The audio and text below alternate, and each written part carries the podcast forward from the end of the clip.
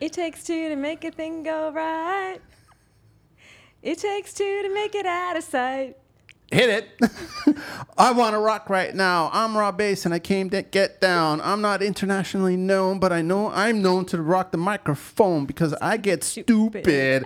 I, I mean mean outrageous. outrageous. Stay away from me if you're contagious because I'm the winner. No, I'm not the loser. To be the MC is what I choose. Ladies love me, girls adore me. I mean, even the ones who never saw me like the way that I rhyme at a show. The reason why, man, I don't know. So let's go. Cause It takes two to make a thing go right. It, takes two to make it out of sight.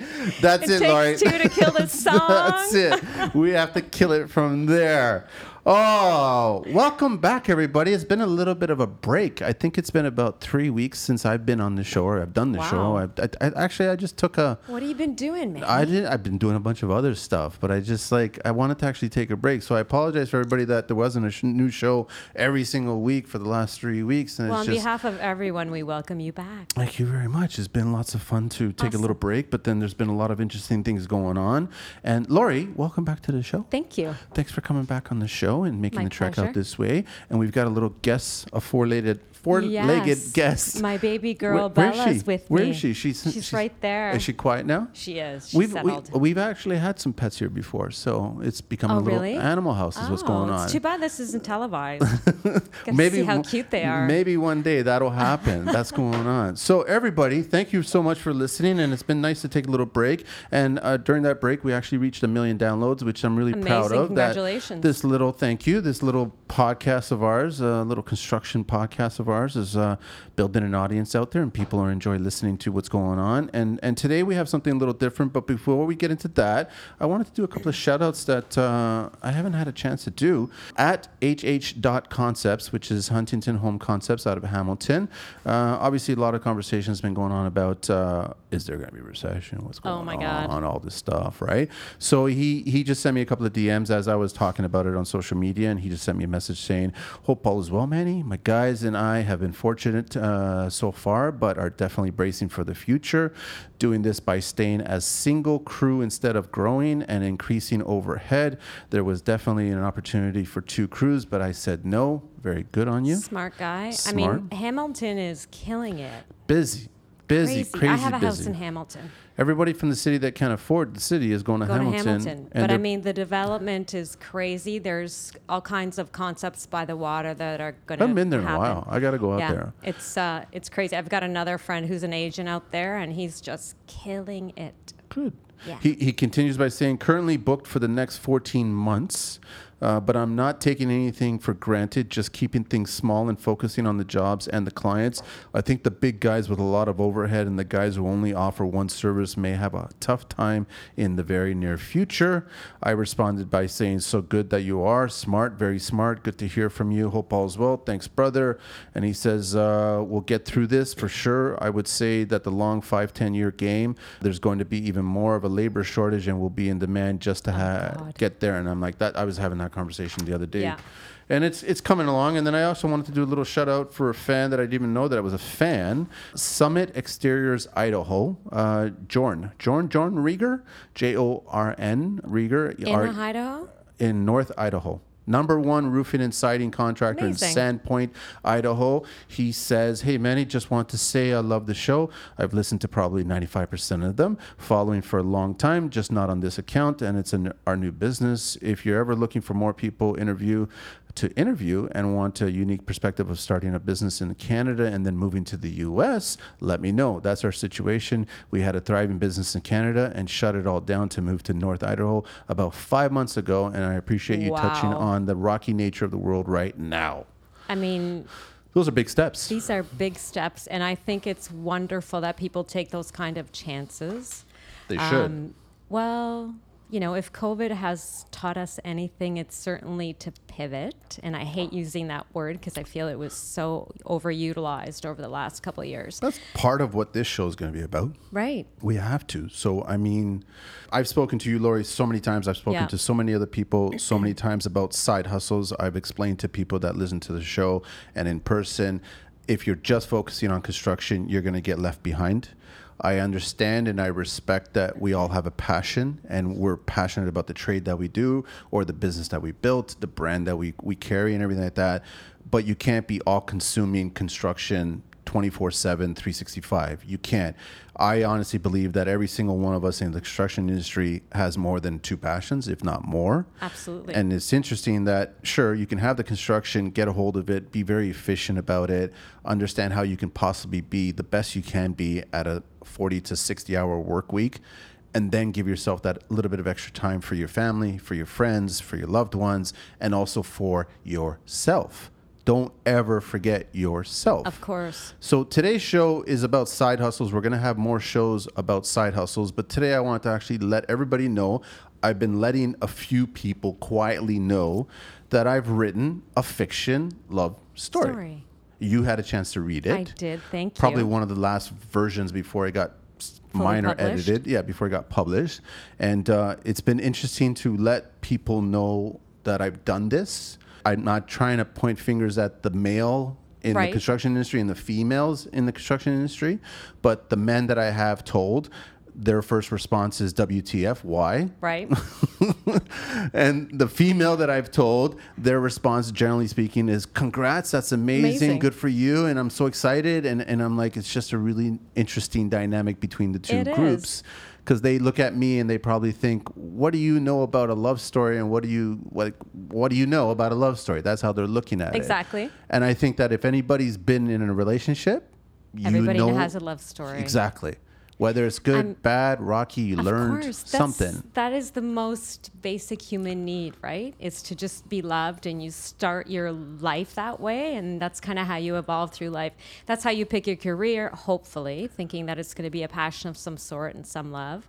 But yeah, that is a question for you. So, how did you decide that it was a book? Well, before we get into all that, I wanted to just let everybody know. Okay, so I'm going to post this show on Monday, June 13th. Okay. My Manny Monday is going to come out at first thing in the morning. I'm going to announce it that this is what I've done. For anybody who's interested in it, you can go to the website. So I've, I've built the website, which is www.theamabelletters.com. And Amabel is spelled A M A B E L L, letter, sorry, B E L letters.com because a lot of people will say Annabelle, but it's Amabel. And just to give you some insight, so Spanish speaking, everybody knows, I guess not everybody knows, but in Spanish culture, the name Amabel means lovable. Is what it means. So you can go online to the website, take a look at it. There's a lot of insight about the story, about the book, about me, about the inspiration. It's also it has a TikTok page, which is the or it's at the underscore Amabel underscore letters. Letters, yeah. There's a Pinterest page with the same one, and now I'm being hounded by a few people on social media to create a Instagram page. Right. So it's not enough that I have to do the construction social media, and now I picked and choose to do the two for this.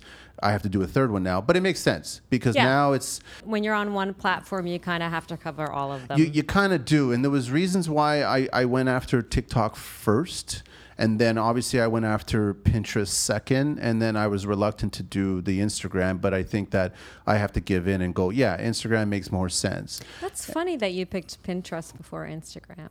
I picked Pinterest. I I first was introduced to Pinterest from somebody I was dating probably 15 years ago. Okay. She was just completely hooked on it, and that was the beginning point of Pinterest when they were like, "This is fascinating." And this is why I'm thinking, okay, maybe I feel like it was a bit of a dated outlet. But not these days now. So I went back and I and I'm just starting it right now, and it, it kind of made sense. So on Pinterest, I created the boards that are relevant to the chapters and then also relevant to certain details in the story. Right. And that's why I think it's going to work. TikTok is actually working really well to tell that story, and I think Instagram will tell too. Yeah. And I just want to let everybody know that I mean, sure, I've been doing a soft launch, Launch. of the book, and and I've had a lot of support from industry people, and and they're buying a copy of the book, which is great. And I'm giving them a heads up. I mean, it's not a children's book. It's not a little girl's Right. book. There is some colorful language. Yes. and there is Some sexy sex. scenes. Yeah, there's some sex in the story, but because it's guess what? It's a relationship, and I don't know anybody who's ever had a relationship where they let's hope you've got that at least. you should have that, right? So yeah, I mean, with this show, I wanted to talk about how that's something of mine outside of and, and the other thing that some of the guys that I've spoken to that I let on that this is going on or this was going on, I told them that it's been three plus years. It's been Yeah. just over three years that I started this Yes. to the time that I've gotten to this publishing. Whereas you, you know, Lori, I picked these up on Wednesday of last Yeah. week, right? And so I'm like excited, and th- and there's a lot of things, and everyone's got to understand. First of all, I'm a tradesperson. I'm a contractor. I'm not a writer, right? So you got to understand. I came from the film business, but I'm still not a writer. Right. Uh, I've always felt that I was a storyteller. Everybody, I think, in any any situation, whether you're a lawyer, doctor, accountant, whatever. You can tell the story. If you can tell a joke, you can tell a story. So stories all have beginning, middle, and ends. That's just how it works. And everybody's living a life, and you can tell a story. Mm-hmm. So that's why I, I, at first, I never questioned myself whether I could write this. I just wrote this. So it wasn't that I had to do a bunch of research. I just had to. It just flowed. Yeah, it it just I, it's kind of I'm not trying to say it as an ego or anything like that. It just kind of revealed itself. I had the premise, so I mean, I, I read. Everyone knows that I've read. I read a lot. The last two and a half, three years, whatever, I've been reading like 50 books. Amazing. A- And, most of them are not n- fiction books. They're mostly nonfiction books, right? And and you're just reading structure. And I did read a couple of writing books. And one that I would definitely recommend is the the Anatomy of Story by Tron, uh, John Tronley, I think it is.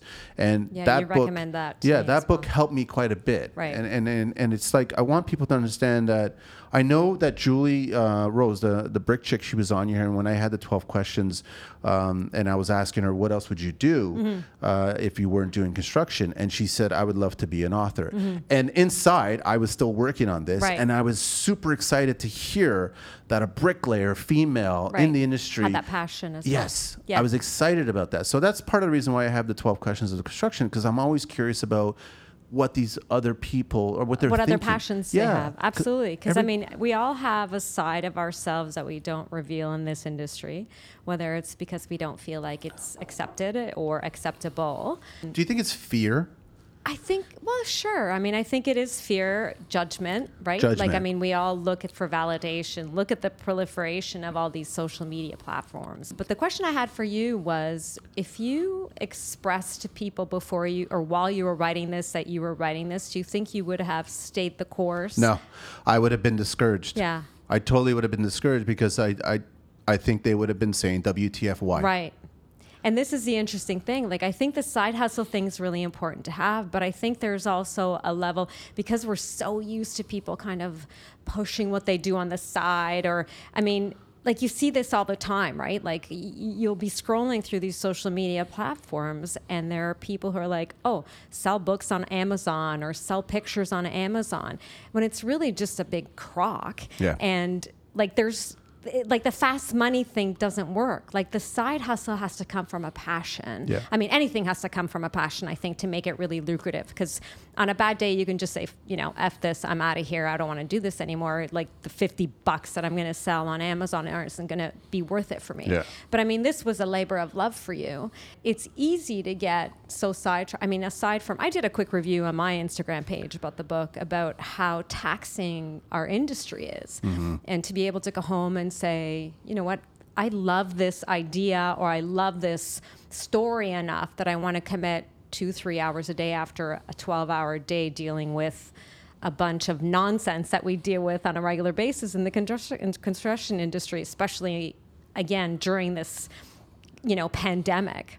I just I, th- that kind of that was a question that I've always wanted to ask. Is like if you had expressed that, right? It's kind of like you moved in silence and you just pursued it and it developed. But it's interesting how you've told me that you've had feedback from others Yeah. and how they kind of perceived the story to end. Yeah. And maybe that may have even been an influence to the book. And I mean, this is truly yours Yeah. because you didn't share the story and you were private about it. And this is something that you felt or conceptualized in your mind, or, you, you know, whether you see this as a screenplay or a movie or, you know, just a story in your head. It was purely yours without that influence. You bring up a really good point, though, Lori. Like the truth is that I didn't consciously decide not to tell anybody, Right. Because I was just focused on telling the story.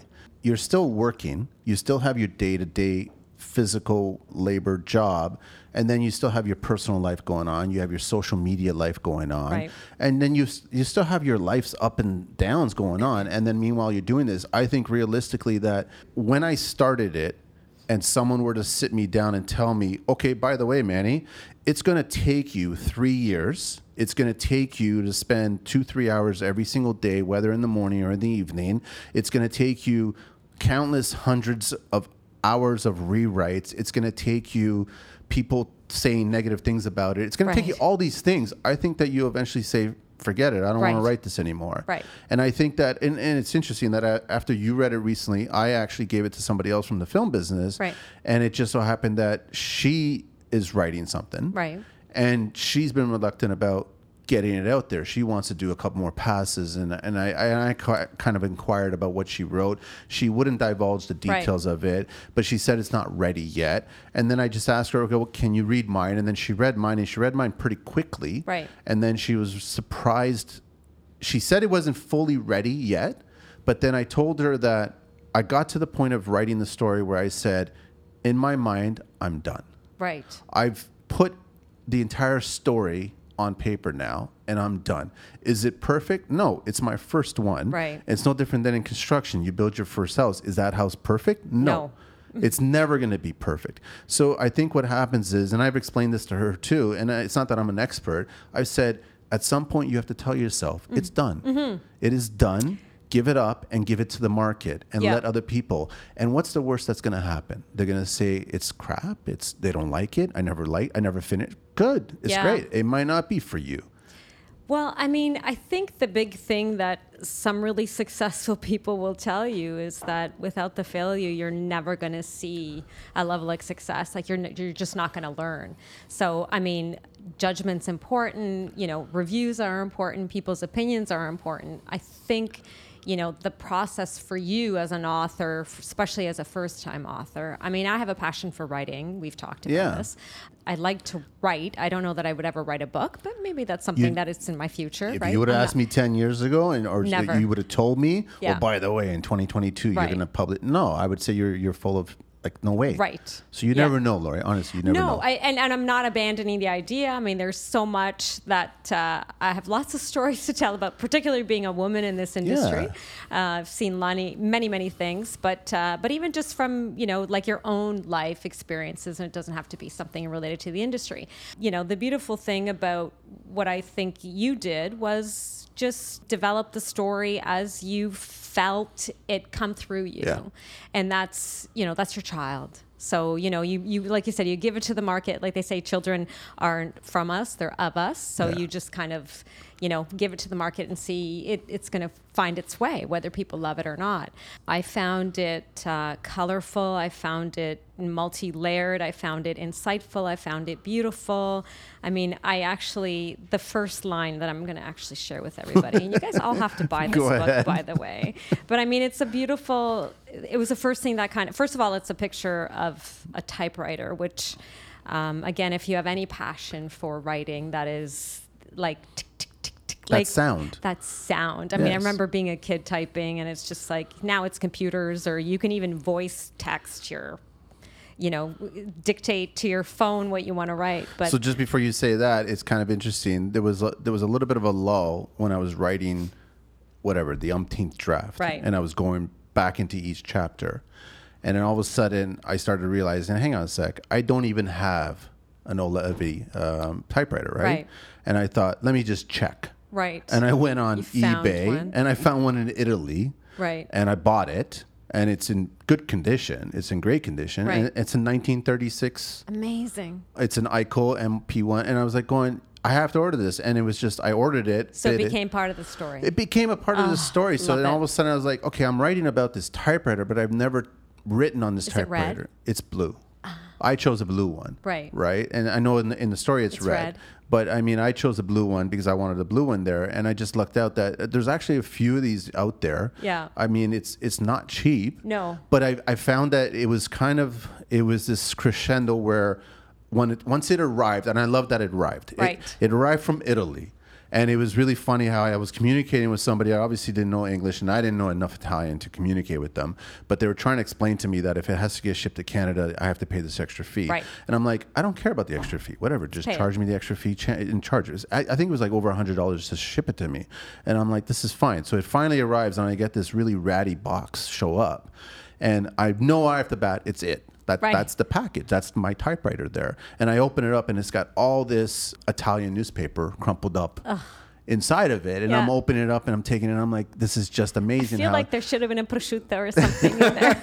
it should have been in there, which would have been like it would have like, been olive perfect. oil with it it would have been perfect. But then I dug through all that newspaper and I pull and I I take it out and it's got this kind of beat up leather case and it's got a ah, lock and and it still had the original brochure inside of it and, and it's all in Italian and I'm just I'm looking at this going Did you smell it? yeah, it was Like, just oh. it became the story. It just became part of the story. Yeah, it just it's in there. It's just realistic. So that's why when I, I committed to the idea of this typewriter being the typewriter that writes the letters, Yeah. it made a lot of sense. so It- I just wanted to yeah. share that before you and, share. and that's a beautiful story. So, you know, this is real. It's not just your idea. This is reality kind Yeah. of transcending this story. Anyway, so the first line says, use the keys and release the heaviness on your heart. She would never say, I love you. Instead, she would say, I trust you. I mean, uh, like it's Which makes sense to me because I've mm. been in those relationships Yes. before, whether I was the person who couldn't or they were the person who couldn't. and who hasn't? we all have. And so all of a sudden there's this connection because you resonate. It just completely resonates with you at some point in your life. That is, that's it. Like you just say it in those few words, right? And that's how it starts. Right. So you get a lot of, I think when people start reading it, which I really liked a lot of the comments outside of, yeah, you are going to shed a few tears Yes. over this story. Yeah. Because surprise, surprise, who hasn't shed tears over found or lost relationships, right? So I, I just like a lot of compliments about how I've kept the story moving with so many characters that somehow are connected but not connected. Right. And it's funny because you think you know the reference to that, but as the story evolves, you think it's about Amabel. It's not. Right? Like I it's kind of like you you just kind of this is her issue in the Yeah. relationship and that's what you're talking about right at the outset. It's about her until like she doesn't come into the picture till you know several chapters later and but it's you know it's really about Hayley. Which is I, I, okay so i guess we can go right back to the very beginning and, and me as okay because i've had carlito i was chatting with him on the phone coming in here and when he got on the phone i was talking to him he's still laughing at the fact that i wrote a love story right? Really? he, he can't stop laughing. Right, okay. because his mentality or his thought process is like you're manny from hardcore renos Right. what the hell do you know about telling a love story? And i was like well i know a little thing or two about living a love story. So like like we said we've all had fractures. We've all been hurt. We've all been the herder like whatever. We just is all carlito been married? That's Carlito is married. Whether it's a successful marriage, that's Carlito can answer that question. But once he kind of had a few breaths of not laughing at the fact, and he him trying to ask me, "What's the cover? A shot of you with a hairy chest?" And I'm like, "No, it's not a Fabio love story or something like that's not." And and I sent you the link, so you should know what it looks like. And and back to the key, the typewriter keys, and that's how a very good friend of mine, John Johnny uh, Lalace, I think is his last how you pronounce it. Very cool friend, a great illustrator. Right. d- he does commercial illustration. He's the one that actually drew all the sketches for the chapters. We had a conversations, and I, I kind of explained to him what each of the chapters were about, Right. and we came up with each individual images, and then he drew those just from description. Right. I didn't give him anything; he just drew them, and then came to the cover.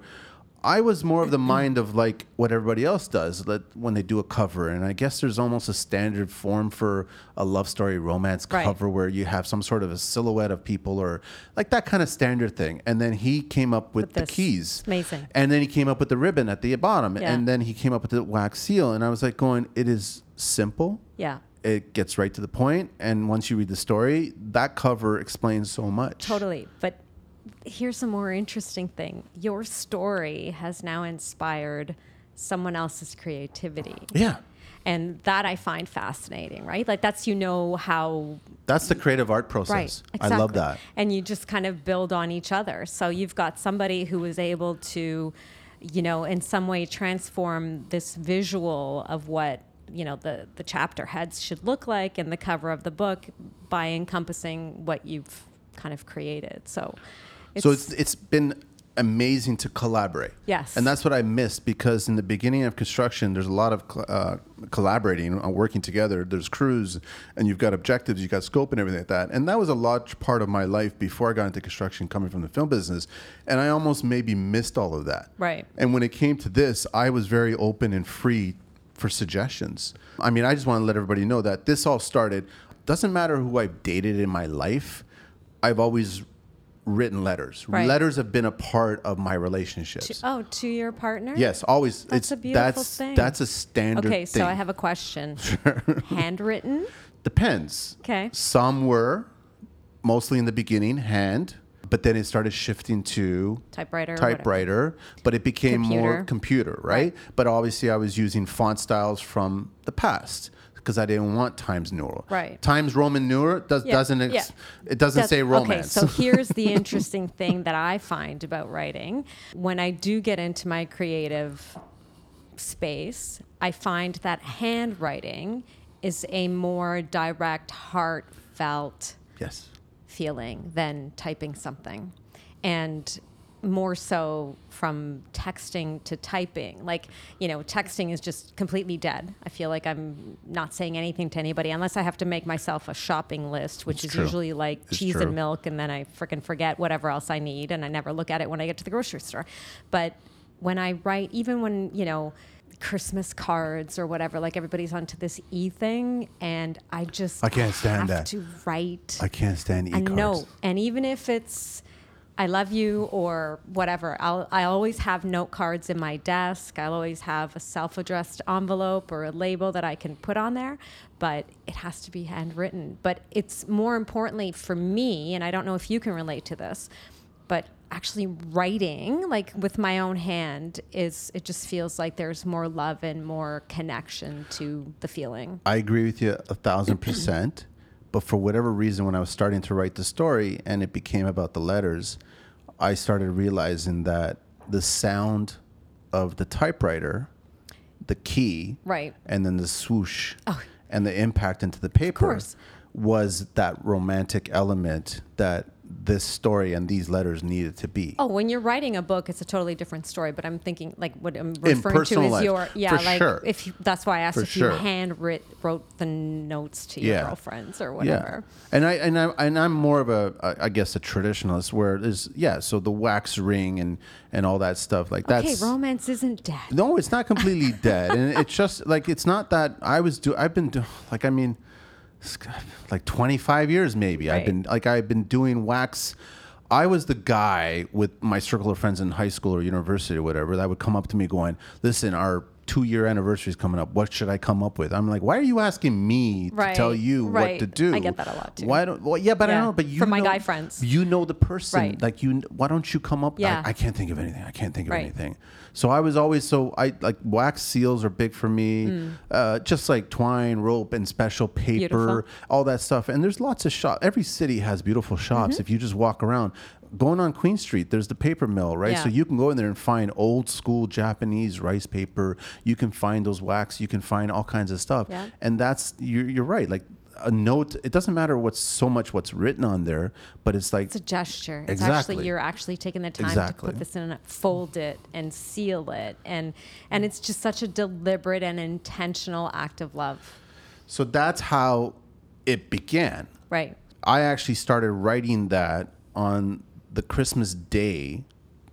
We're going on three and a half years now. Mm. Now, I started writing it through notes. So I started um, from what I gathered about okay, how do you write? Because I don't Right. know how to write. First of all, you need to know your beginning, you need to know your middle, and you need to know your end. Right. And then how it comes together. it will just naturally Right. happen that way and you'll and and and, I'll, and i say everything on this show not so much about ego and and it, it is very true that this just basically came out as much as we talk about michelangelo and him doing this uh, the statue of david Yep. and how how he made that so perfect he just removed the pieces that were not a part of it It's the same thing with writing. If it's in you and you're passionate about something, it is just going to flow. Right. And when it didn't flow, all I actually did was go for walks, listen to music. Don't get me started on because walking. once you Yeah. get stuck, you go for a walk, you Yeah. clear your head, and then all of a sudden you'll find the solution to the problem that you need to source. And then you come back and write it. walking has this wonderful way of making you present. Yes. You know and it's kind of like because i feel like when you're stuck you're either stuck in a moment of memory and this or the stress of the future Yes. and if you're walking and you're just you know all of a sudden the wind is blowing and i mean i walk my dog and you have these moments of clarity that are complete like you go home and you're a different person and you can sit down and write now i used to when i was writing papers for instance in university i used to fall asleep have this kind of level of consciousness that i had to do something and then at like two in the morning i'd wake up Yeah. and get up and write did Yeah. that ever happen to you Uh, all the time. Yeah. All the time. You all of a sudden you're wide awake. And it's it's whether or not you went to bed trying to resolve something. yeah, this- and, and then all of a sudden you wake up and you're wide awake and you the, resolu- the resolution's there. Yeah, and it's there, and you have to pour it and, out. and all you do then you is lose it. You get to the laptop or you get to a notepad and you just are typing and, Yeah. and you don't care about if it's perfectly spelled or whatever. You just get the Yeah, idea just out get it there. out. And then when you go back to sleep and fall asleep and you wake up again and you wake up and you see this and you go, oh yeah, that totally makes sense. Yeah, and it's probably more insightful or more exciting than you would have if you had just stared at your computer and tried to force an idea. Yeah. Right, because it just doesn't happen naturally. I never had a block. oh, that's interesting. I just and uh, again, I'm not talking about ego or anything like that. And this is my first book, and, and you know, Lori, because I've already told you, and I, I don't think I've told many, but even at the at the back end of this book, I already hint that I'm working on the second one, which Right. I'm already working on the second one. And it's funny how the second one I've already have the beginning, middle, and end, and I have almost hundred pages of notes on the second one. No different than this first one here, where I developed over hundred pages of notes. Amazing. And these are just notes about the characters and what goes through the characters and what's the motivation behind the characters. And there's lots of layers and details, as you know through the story, that some people have read it and then they started asking me questions about this and that. And then I said, Well, don't you remember when this happened? And they're like, Oh, I didn't realize that. Mm. And that's how it's all connected together. So I've spent the time and effort to actually go, and it naturally happened. I'll tell you this, lori Like I, I will tell you that something comes up, you have a character, there's a scenario, there's a it's all about finding problems and then finding solutions and Right. putting the two together. Right. And it just naturally evolved that way. So then I'm like, I never would have thought of that. And so you, you go for the walks, you listen to the music, Yeah. you take a shower, sit on a bench and just listen to just peaceful sounds of Right. nature and things will just come to you as you're talking like you're you're it's your story. So your mind's already in that gear. Yes. So the moment that you've committed to yourself and like I said through the entire process I never thought about the end. I only thought about the story. right. I only thought about I need to tell the story, and and I think there's only a handful of people that know that I first wrote this as a 160 page script, and I gave that to a handful of film friends to get their opinion about it, right? Right. And it was kind of funny. It was very similar to the construction industry. The guys were like, "WTF Yeah, and yeah. why?" Right? What do you know about that whole thing? Right. And I'm like, "We all know about this, so it doesn't matter." but what I found was that they were contributing really interesting ideas and then they said wouldn't it be kind of interesting if this happens and this happens and this happens? And i said yeah that'd actually be really cool. But the number one thing that i realized was that so much of the story was still missing. A lot of people were Right. asking me about big big parts of the story that were missing and that's where the book came from so i had this script you had to evolve that. I had to evolve it. Right. Like there's reasons on why certain things happen to the character and they weren't explained in the first draft. So the first draft was written in 6 months. It went really fast. I just got it all out there and it's done. Yeah. I sat on it for almost a year and I gave it to a few friends to read because I was just curious what Yeah. they're going to say. And then that's where the ideas came in and the questioning about there's missing pieces here. so, did you know when the script wasn't going to work that it would turn into a book? I was reluctant to turn it into a book because I'm not a writer. I don't know how to write a book. Interesting. but I mean, like again, I go back to I don't know how to build a house until you build a house. So, sure, I can technically speaking call myself a writer because I've got a published book now and I'm selling it, and I've got a story out there, and I'm going.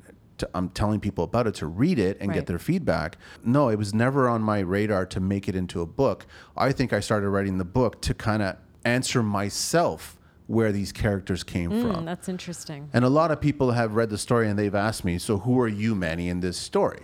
and I'm like, you can give up on that. You know, Right. You're, adventure. you're the, the most interesting man in this book. I like to think who that? doesn't re- really exist in real life. I'm like, this guy does, this person doesn't exist. He exists. they he? exist out Do there. they? They, they oh. exist out there. I'd like to think that I'm a piece of everybody in there because you're the Yeah, writer. Of course. Because There's a little shade of you in everything. Yeah, that, that, that's how. And, and I mean, it's funny that I did put characters in there that I, I specifically know from the construction industry, and I specifically know from It's the amazing. the film industry. Some of them I kept their So real got their- names. yeah, right. kudos. So and I and I've given them a heads up, going by the way, you're in the story, and they're like, okay, and I'm like, yeah, you're, and you're not going to get any royalties, so don't even bother Yeah. asking me about that. But I just, I that's what I knew. So that's my that's my circle. That's my world. Bella just got up, and I just have to ask about this. So there's a chapter dedicated to your to Desmo. Desmo. Desmo was a dog. Yeah, my dog. Was your dog? My dog. Yeah. I have to say I cried. Okay, I mean, you know, if have you have, a dog, it. you have to. Yeah, you have to. You you just you If- if can't you're- read this chapter without you- a box of tissues. Yeah, if- I watched it with her on my lap, and I literally cried the whole. Time. That's even chapter. worse. I know, That's even worse. but um, you know, it's uh, it was kind of you are completely transported in that chapter. So it was amazing. Like I kind of felt that experience and you you can just tell that there was a level like certain certain characters, you know, like okay, they're they're kind of superficial, but you can just tell that there was a connection to that character. Yeah, and and it, and it was done by like it was done on purpose that way. And and it's I lost Desmo uh, going four years now. I had two dogs, and and I lost both of them six months apart from each other. Oh my god. Right, and and I'm like, I They- still remember was one of them the second one heartbroken. Well, the, the Desmo was the second one that Oh. went. So so uh, Zoe was who's basically Tessie in the story. Right. She's the first one that went. Yeah. And then it was him six months later. Um, and then I still remember the vet, which is a very nice guy, like a super Mm. nice guy. I still remember him when when that happened. You know, he just looked at me and was like, "Man, you're having a rough year," and I'm like, "No, kidding. no shit." Yeah. Like, like it's just, and I haven't been a dog parent since, right? And I know a lot of people that have pets are That quick to, yeah, they right. they quick and to Yeah. get another pet, and I'm like, I'm not one of those people right now. I just, will I ever get another pet? I don't know. I went through that times two. Right. And that was very heart wrenching. And and I'll be very honest that when I went back to rewrite that chapter, which is uh, you know chapter six, seven, Yeah. um, I, when I was rewriting that chapter to still get layers of details that I needed to get in there, it was just like Niagara Falls. I couldn't contain myself oh God. because I was right back to what I experienced personally, right? So it's it's true. When you read the story, you can question, okay, how much of this is reality is Manny and who is real and who's not real? And and, and the thing is, I'll never answer those questions directly Right. if you want to ask me those questions because that's not the purpose of it. I'm the author, I wrote it, Right. and there's pieces of me in every And single character. of course. And I enjoyed that. I Yeah. totally enjoyed that. There's a lot of truth in that story, the whole story. There's a lot of truth in all the characters. I would say that every single character there is somebody that I know somehow there's a piece of them, put them all together. And that's how I think I f- it was easy for me to write it because I wasn't just making things up. I was actually pulling from my 50 years of Right. living, right? Right. So that's how I think it all put together. And then all of a sudden, the pieces just fell. Fell. They just fell in place. But and that's how you know that's your story. I Yeah, mean, that's how it works. You know, and you, um, I mean, you talk about us. You know, I hope all your fans or you know people who listen to this are going to buy to support. But I mean, you made shoes characters, you know, shirts characters. I mean, things that were, you know, inanimate objects, and you gave them life just through the words. And it was kind of, again, it was relatable. To me, it was a little surprising, to be honest with you, that you had such extensive knowledge about a Christian Louboutin shoe. You know, like- See, well, it's funny how that's why your friends are like, "Is there something we need to know about th- you?" They, they don't they don't get it, but it's really funny how okay, so maybe I could look back in my past and my past relationships and how you have those moments where you could hear the person saying, "You never listen to me. You don't pay attention. Right. You don't anything. You do it." Right. And I'm like. This book here is clearly evident that I was That listening. listening. I was paying attention because everything I've ever learned about women's shoes Yeah. wasn't from a man. Right. It was Of from not. women. Yeah. Right. And and all these little details and and doing laundry. That scene about that whole thing. So there's a lot of little things going on Yeah. there, and and then and then you put them all together, and so but I can't dwell on the past. Relationships that didn't work out didn't work out. Yeah. I mean, you learn from it. You either were the bad person or the good person in the relationship, but for whatever reason, it didn't work out. Maybe later on you reconnect and you get back together. We don't know. If it wasn't They're- meant to be, it wasn't meant to be. yeah, and they're all stepping stones to something. I mean, w- you know, what do they say about the creative process? It's not it's not born from peace. No. You know, a lot of times it's the conflict and the unresolved. I'm sure you had moments where you were developing characters where someone specific came to mind and that was altering to your to your soul that you wrote it in a Yep. certain way and that's you know that's Yeah. kind of the whole purpose of having life experiences It should be that way. And the other thing that I would say regarding motivation to write the story was music. Ah. Like the music, I've had people read the story and tell me that they had to look up the the music songs. Okay. to listen to the music. And then once they heard the music, they were kind of propelled into the scenario. And that music was really critical to me. And, I- and I, I have, I like to think I have a very diverse library of music from what I've listened to from my days. And, and the one thing that I consciously, because I'm an 80s guy, right? Yeah. I'm a huge. Is that how old it takes to us well, that's a Because I remember that Yeah. vividly, which means I'm not far behind you. But I mean, like there was that whole library where it's Depeche Mode and New Order, Oh, New Order and uh, George Michael Tears for Fears, and George Yeah, Michael, and I and I was like, listen, am I going to throw a bunch of Elton 80s into here? And I was like, no, I can't throw a bunch of 80s into here. But I did throw George Michael in there. But I was really critical about the two tracks that I chose from George Michael, Mm. and they had so much meaning, and there, that was the reason why that I think the music outside of the very first song when i listen to or when i read the story again and the and the last song there's the second song that you hear is the important song which is Neneh Cherry's woman song right. And that song when i first heard that song it spoke to me like through me before i ever read or wrote this story. And that song is her version or her answer to james brown's it's a man's world. Okay. and you have this conflict where back in the 50s and 60s when artists were you know writing and performing songs it was all masculine driven. And it was always uh, that kind of whole thing where Right. you know the Lesley Gore and you don't own me and stuff like that. There was all different kinds of there was such meaning behind these tracks. So when Neneh she she sang that song it just stuck and then i i picture Hayley having this breakup and listening to this song and having this empowerment about how she doesn't want to be this way. She doesn't Yeah. want to be in this relationship, and she has the right to say, "I don't want to be in here. I'm getting the hell out of it, and this is my motivation. I'm gone." And that's what we've been in. We've been in these relationships.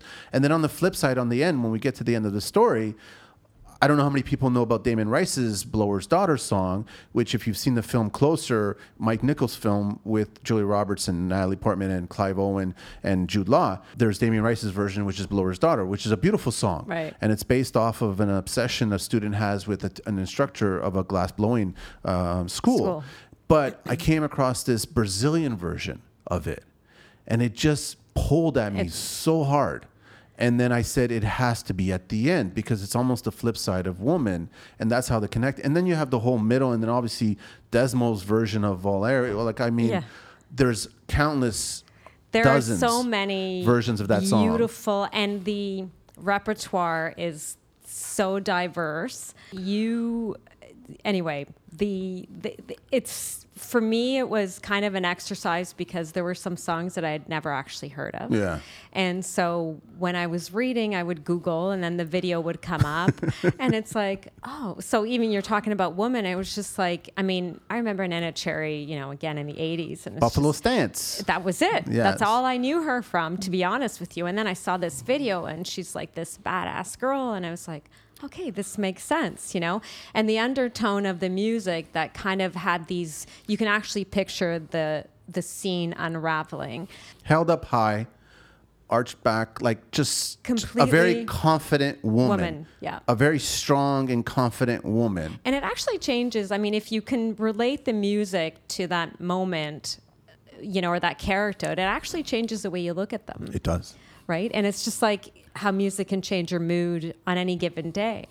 So the interesting thing about the music that you have in here, I found again as I was googling, I found it so interesting that I actually put together a Spotify list. Yeah, you were telling me, I which is wicked. did. I know. So we're gonna share it. So uh, you'll make you a co-creator, and you can add and delete if you want. But uh, it's something that people can download and listen to it. And I listened to it today in the car, and it was actually quite a diverse range of music. And and that song you were just talking about was just came on, and I was just like, oh my god, this is so compelling. But there's And- also some very playful music with like Rob Base, the Bass and- and, then yeah. also Ace from Kiss and and um, uh, New York uh, oh, New York Groove, right? And then, and that's when the confrontation is. And, and then, I don't know if you've ever experienced this. I've experienced this a few times where you break up with somebody and all of a sudden you're crossing paths with them and you question yourself: Do you say hello? You do you Yeah, right. nod? Do you ignore them? Yeah. What's the story? And in my story, I just exploded it. Right. I, just said, forget Yeah, it. Yeah, mama went crazy. This this this is a mountain and something it's a powder keg and something's gonna happen and just yeah mom just goes a little off Goes, yeah. and i think that the music that that drum beat of new Yeah. york groove it just kind of built it up Adds to it. and it Oh, just yeah. and so that's why the music was always a key thing for me Right, but I think that might come maybe from your film experience. Like, did It- you? yeah it was it was part of that because kind music of theming is yeah crucial to developing a story. I think. and it helped i think with the transitions and connecting it because i mean the story is told through Hayley's perspective at Right. first right and she's the one that discovers the letters and then she's the one that's instigating the adventure of trying to find this couple Right. whether or not they still exist or where are they in, in, in the city or what have you right and so it's just that's why you why- I was I was so glad that you said at the beginning that it's not so much about Amabel as much as it is about Hayley. Hayley, yeah. And I've always thought about it that way. I never thought about it being told because of what happens between the the past was a nice section of the story. Right. But it was really more about resolving the present and and just realizing that um, sometimes your life is right in front of you. yes. And the problem is that you can't see it.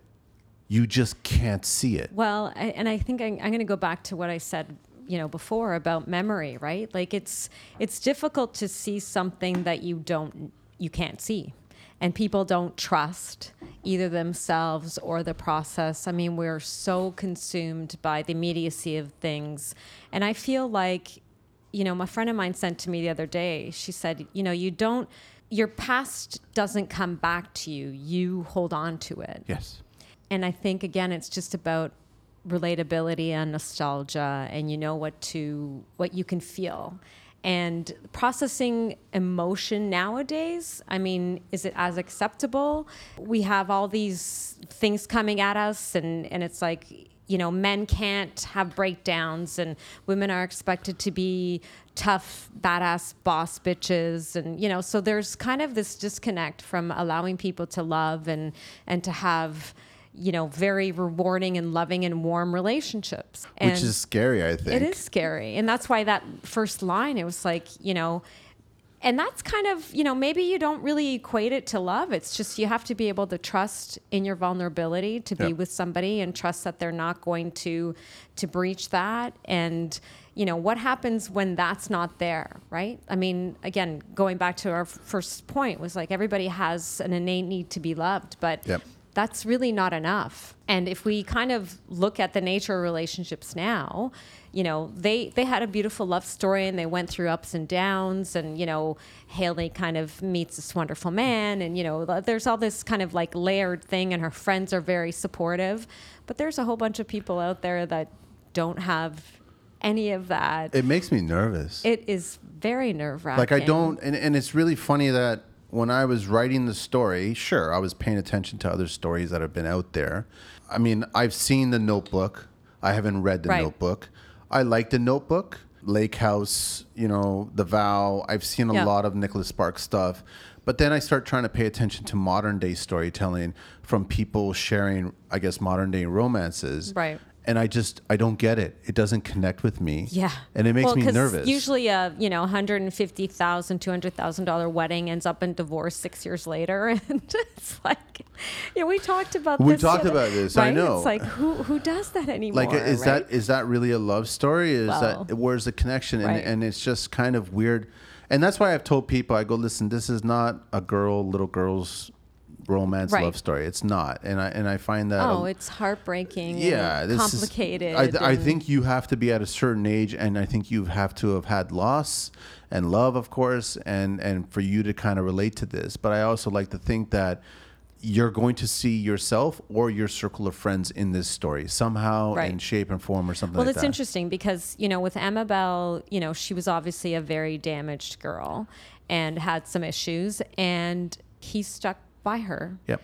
And I mean, you know, again, you don't hear about a lot of stories like that anymore, right? Because we're in a day like- and age of what? Right. Like, Grass is greener on the other side. Yeah. You know, stuff's available. DM me. You know, Swipe right, right, all that crap, right? And, Yeah. and it's the immediacy. And it's like my parents celebrated their 56th wedding anniversary on Saturday. And I'm just like, do you guys do this? I wonder who's going to be the last oh, person to celebrate a 50th anniversary ever in No, society. I, yeah, probably not this generation. I like- mean, certainly not the next generation. I don't think so. I, don't, don't think, think that's so going to be a heard of. Like, I, I don't think that people will get to that point. Yeah. Which is scary. It is. It's scary, and it's you know, I if it works, you know, listen, if everybody's on the same page, I think that works. But I think what happens is when you know, again, if you're not trusting in the person. And there's this future faking idea where it's like, okay, we're going to be together forever, or until the next best thing comes along, or you know, if you're sick, I'm out, right? Like it's just kind of like, and what does that tell you about humanity, really? Well, they're devoid of emotion, right?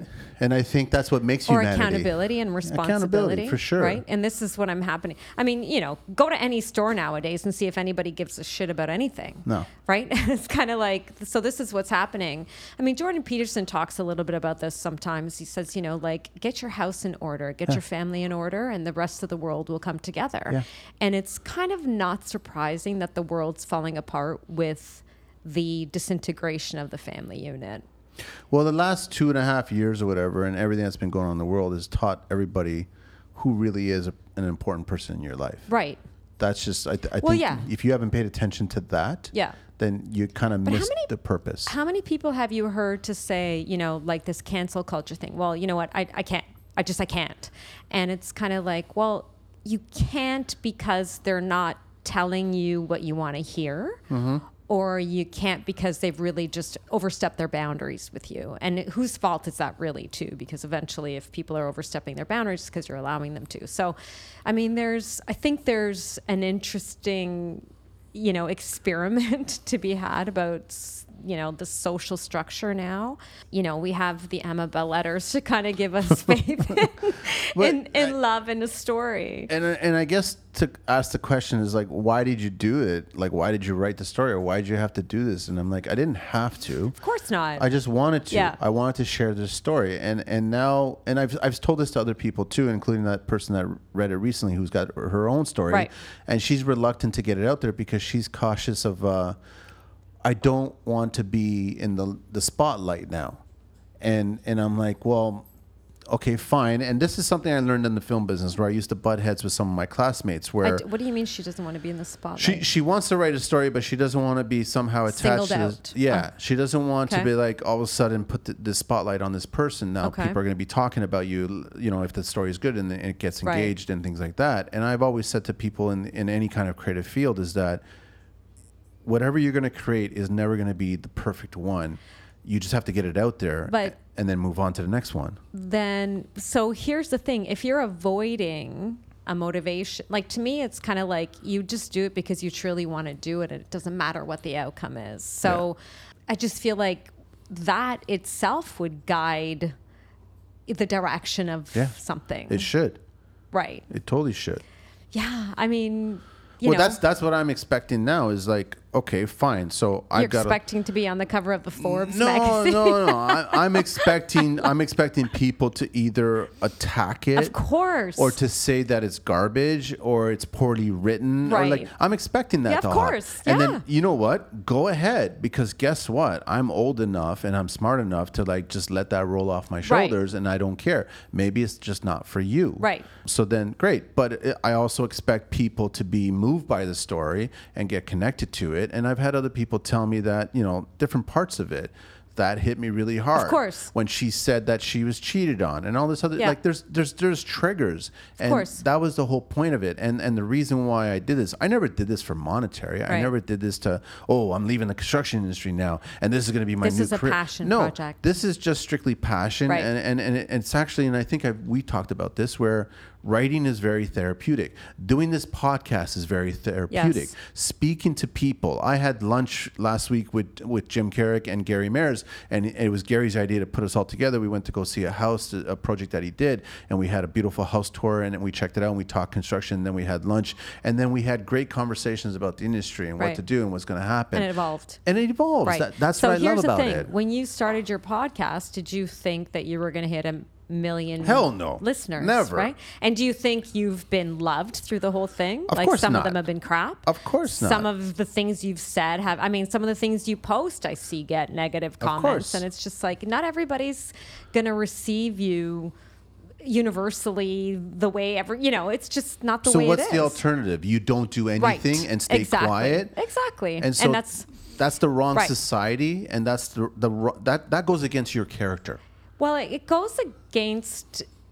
I think your. I mean, in your case, it's it goes against your basic need. This was something that you needed to tell, so Yeah. tell the story. Yeah. And whoever, you know, that's kind of like saying someone's life didn't, um, you know, love someone's life story doesn't matter. It's you know, it doesn't matter to you because you weren't in it. Yes. But you're, you know, someone's getting a glimpse to a story that you've told, and they are entitled to an opinion, obviously, but it doesn't stop you from telling it. And it's still going to get out there, and whether you like it or dislike it, that comment's still going to get out there as well and too. Don't you find that the more negatively people talk about, the more momentum something gets sometimes? Possibly. You know, I just feel like you know, if someone's got something crappy to say, it always tends to have a little bit more traction than the positive. Now, it's not. I'm not saying that that's the outcome that you want, but it's it's getting an opinion and it's motivating people to speak about it. You know, what happens in cases when someone doesn't like something? It's maybe not even that they don't like it, but they're just angry that they didn't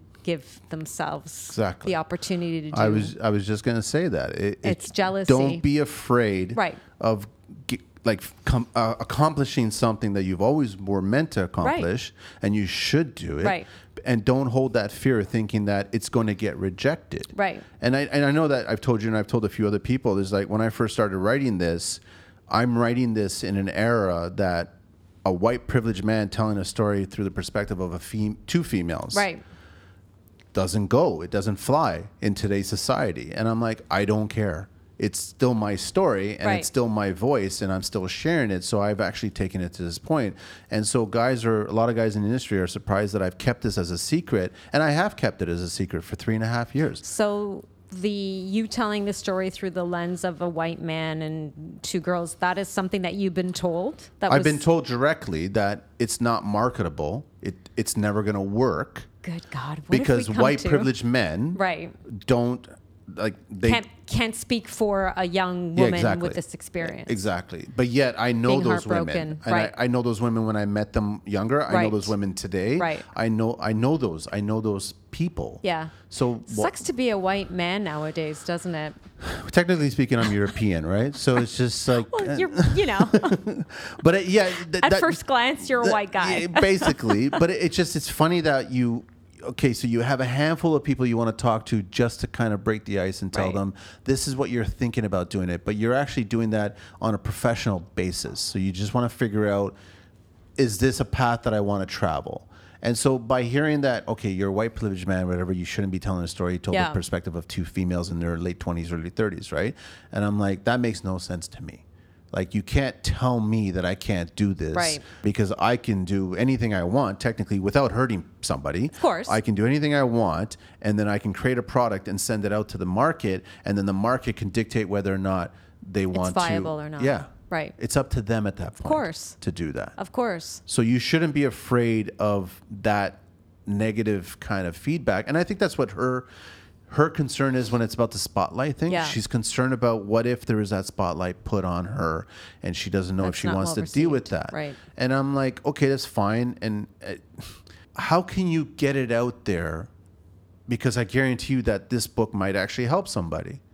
Like, what if it does help one person? The same thing with this podcast. This podcast has helped thousands of Yeah. tradespeople. They appreciate the honesty. They appreciate The dialogue, the the- dialogue, yeah. and, and the people that have been And the out there, connections, the right? connections, and Yeah. re- they reach out and they pick their brain. And so I'm like, that's why we started this show, and that's sure. why the show I think is successful. So it's the same thing with this story. This story is going to resonate with somebody, Right. If not, it, it already has, or it's going to continue to resonate with somebody else, and then you go from there. And you don't know where the story is going to go from there, Right. I really But don't. here's, you know, and here's the interesting thing because you you told me that you reached out to publisher, and so you've completely self-published this. Yeah, so I I went on the basis of the white privilege story. Right. That whole angle, right? Yeah. Where you're never going to get published, Manny.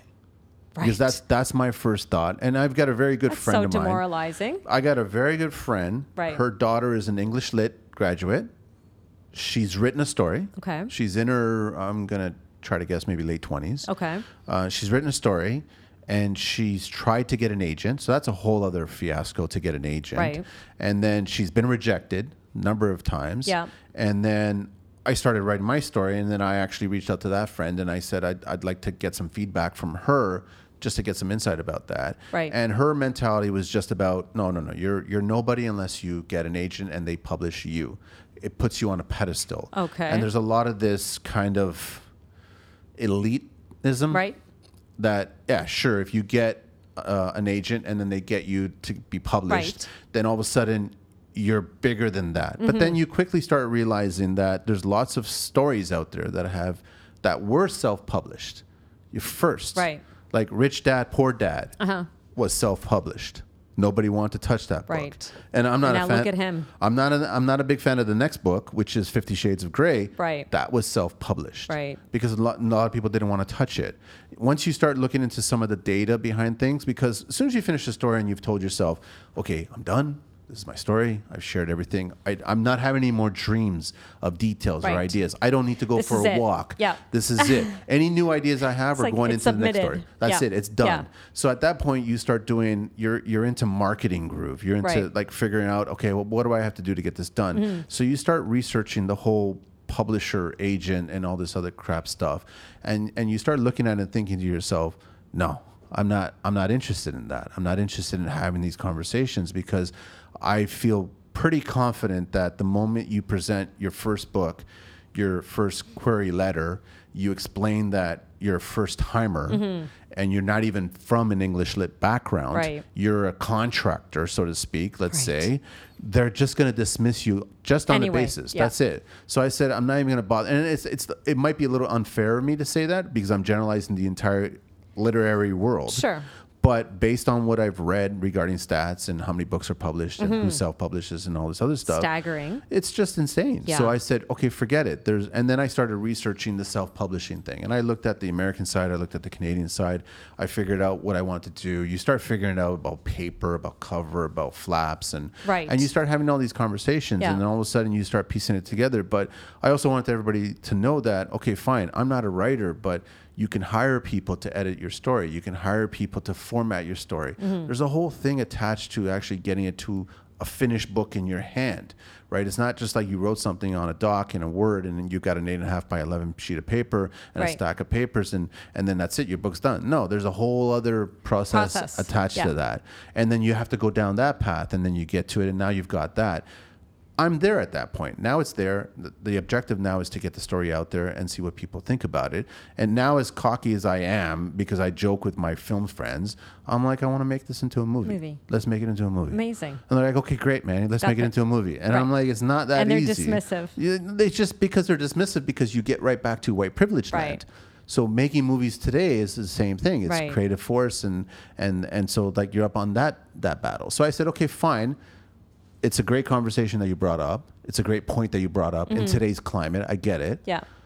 Let me see what how many books I can sell. Let me see how many people can read this story. Let me see how many people can engage with me on this. Let me build the momentum myself. Right. I've, I've done pretty well marketing wise with construction. I didn't know anything about that. it. So let's just take another product and let's try to market that and see Right. what happens. And then you start creating some noise. That's all it is. I heard something the other day. It's like nobody believes in you until you do something, right? It's it's impossible to kind of get people to believe in your vision unless you accomplish it first. When sometimes you need the shoulders of an agent or whoever to kind of get there. You know, who knows what happens next, but it's, you know, you can't it's it's trying to sell an idea that's your vision to somebody and trying to get them to believe it based solely on numbers with your criteria. It can be difficult. So It's challenging. it's also, I mean, you know, with the agent too, it's almost like it's not even what it represents anymore. It's just another book. Here's the thing, Lori, that it's challenging that way, but here's the thing is that I don't know who's going to accidentally cross paths Right. with this book.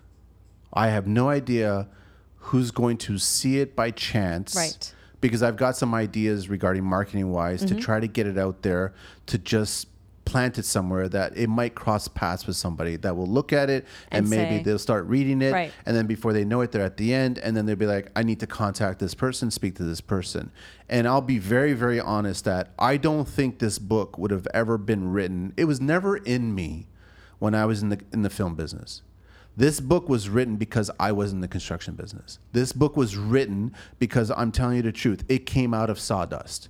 Right. Like if I wasn't in the construction industry, and I'll just let everybody know because we haven't. I don't want to dive into details of, course. the story. Yeah, we're not But the thing that. is, it's not about construction. There's a there's a little bit of construction in there. I've thrown a character in there by the name of Manny, who's a site foreman, and he makes a really good mojito, and, and, you know Mm-hmm. The whole manito, right? That, that kind of thing. But I mean, it's not about construction. But this story was planted from construction.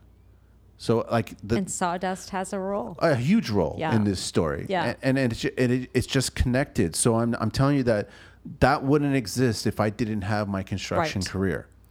And that's, you know, that's interesting because again, it's where that creativity comes from. Is it just because you, you know, you were able to tap into it uh, from an absence of something?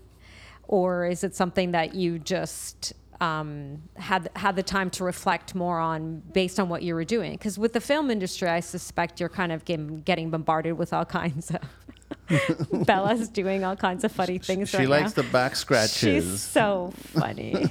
My baby Um, girl. yeah, you know what's funny is that in the film business, everybody everybody has an idea in the film right. business, right? The thing is, like I, I very used to, noisy. I, it's complete huge Yeah. amount. I used to joke all the time in the film film school and then film business because I worked on I worked on a number of um, film productions just Right. to volunteer and just get my feet wet and stuff like that.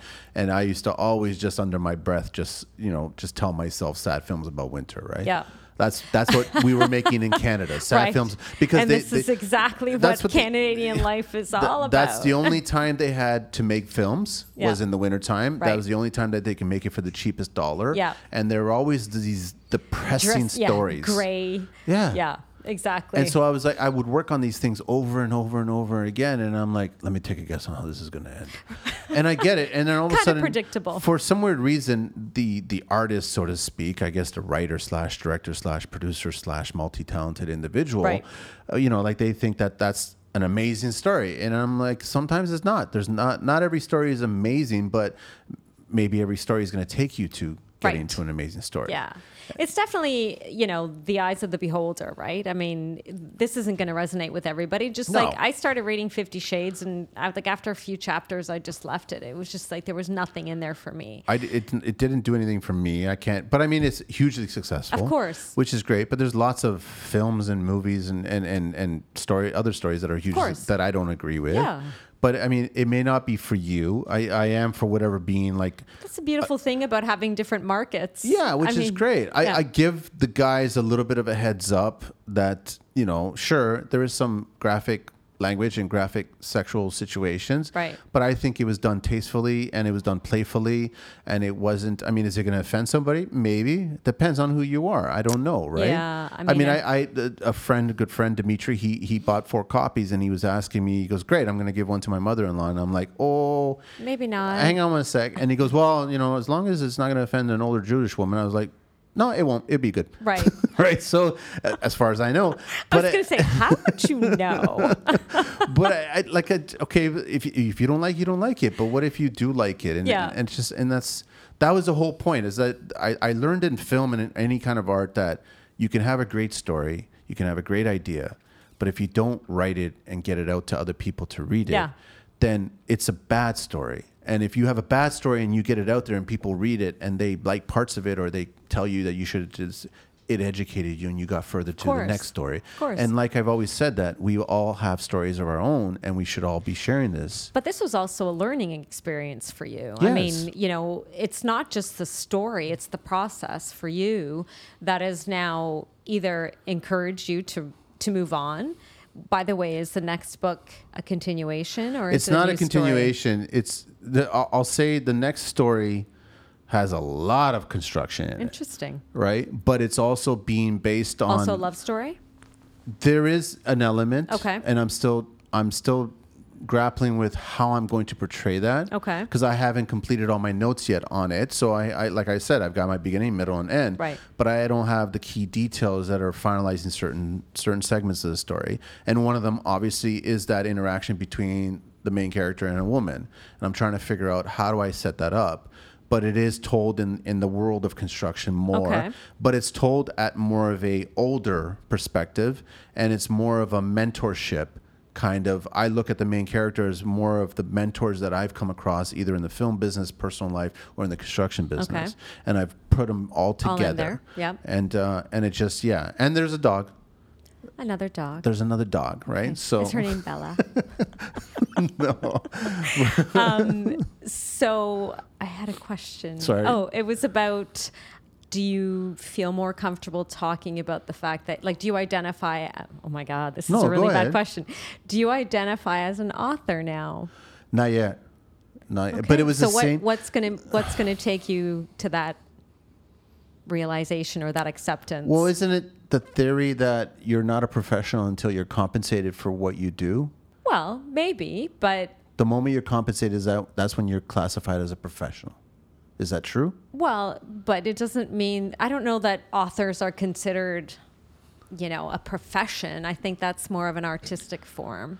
i could yeah i guess even today just driving around i, I could i could definitely think that i'm an author but i think i'm actually more of a. I mean, you have a book, man. I, I, I think I'm more of a bookseller right now Okay. than an author. Okay. Because now my objective is to get the book out there to get the people. So, if you were to be honest with yourself completely and with your audience, what is it that's motivating you to write the next book? There's more story to tell. Interesting. So even though I finished this So story, what if what if you're you know what about the Amabel letters is going to be you know that like that learning experience like what what do you what do you hope to take away from that experience in terms of acceptance like do you think that's going to guide you if this whether you- succeeds right. or if it fails Right. or if it's are you pushing forward it, it doesn't it will not affect the next That's story. great. It has to. Like it just it it it can't. The next story still That's has to be told. And it's just like and I've told you this because I know that you've got stories and I've told the other person there. And anybody that I speak to that wants to write something, I tell them Right. write it. Like it's it's write it. Just write it. What's the worst that's gonna happen? It's not gonna be perfect the first course, draft. yeah. But that's the beauty of it is that you can go back, go for a walk, go for a shower, listen to music, whatever. You can finesse it. Yeah, I mean, I guess my question is more about whether this is something that going back to the side hustle thing, like is this your side hustle now? It's going to be a part of my life. Is it going to be monetary enough to be a side hustle? I, I don't know. Like there's Mm. I mean, I guess s- you can decide how you how many books you publish eventually Yeah. if you're going to self-publish and right now I'm not I'm not racing to get an agent. I'm not racing to try to get this to a publisher or whatever. Right. I'm being told that since you already self-published yourself, they're going to dismiss you because you eliminated them out of the picture. Hmm. And I'm like, so there's all these little rules. Right, and, these and nuances about the- the industry that you yeah, kinda like, And I'm okay. like, kiss my ass. I don't Right. like. First of all, like I don't like rules. It Right. doesn't make any sense to me. There's Yeah. no there's no such thing as rules. There should never be rules. There should be guidelines, right? Yeah, But and- not rules. and I mean if it's uh, if it's interesting enough to somebody, why would that be the indicator that you can't be published for the next book? You can still be published. And, Right. and- okay, here's the beauty of social media.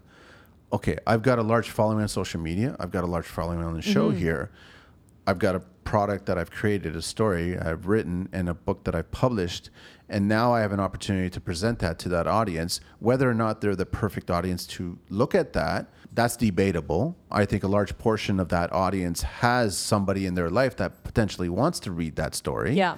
And so that's how I'm kind of connecting it. So in today's age, it's really fascinating that you can be self-published, and if you had enough balls, so to speak, Yeah. right, that you've got the drive to get it out there, you can probably get it in front of so many more people. Listen, my guess is that there are many agent supported authors who still have the same struggle, so to speak. probably, probably. You know, I don't think that everyone's book that gets picked up by a publisher or by an agent is a hit. No. So that's really all about, ultimately, again, it boils down to the story that you're telling and whether people can relate to it or if it's, uh, you know, if it resonates with them. Yeah. This is uh, this is something to consider for your, you know, for your next book. I mean, you know, there's no there's no barriers. You've done it once. No, there's like that's the beauty of it is that okay, so It's like fine. there's failure is it's completely elusive at this And, point. and when did you when did you find time to do this? That's the question. Like we're we're always swamped with work Yeah. and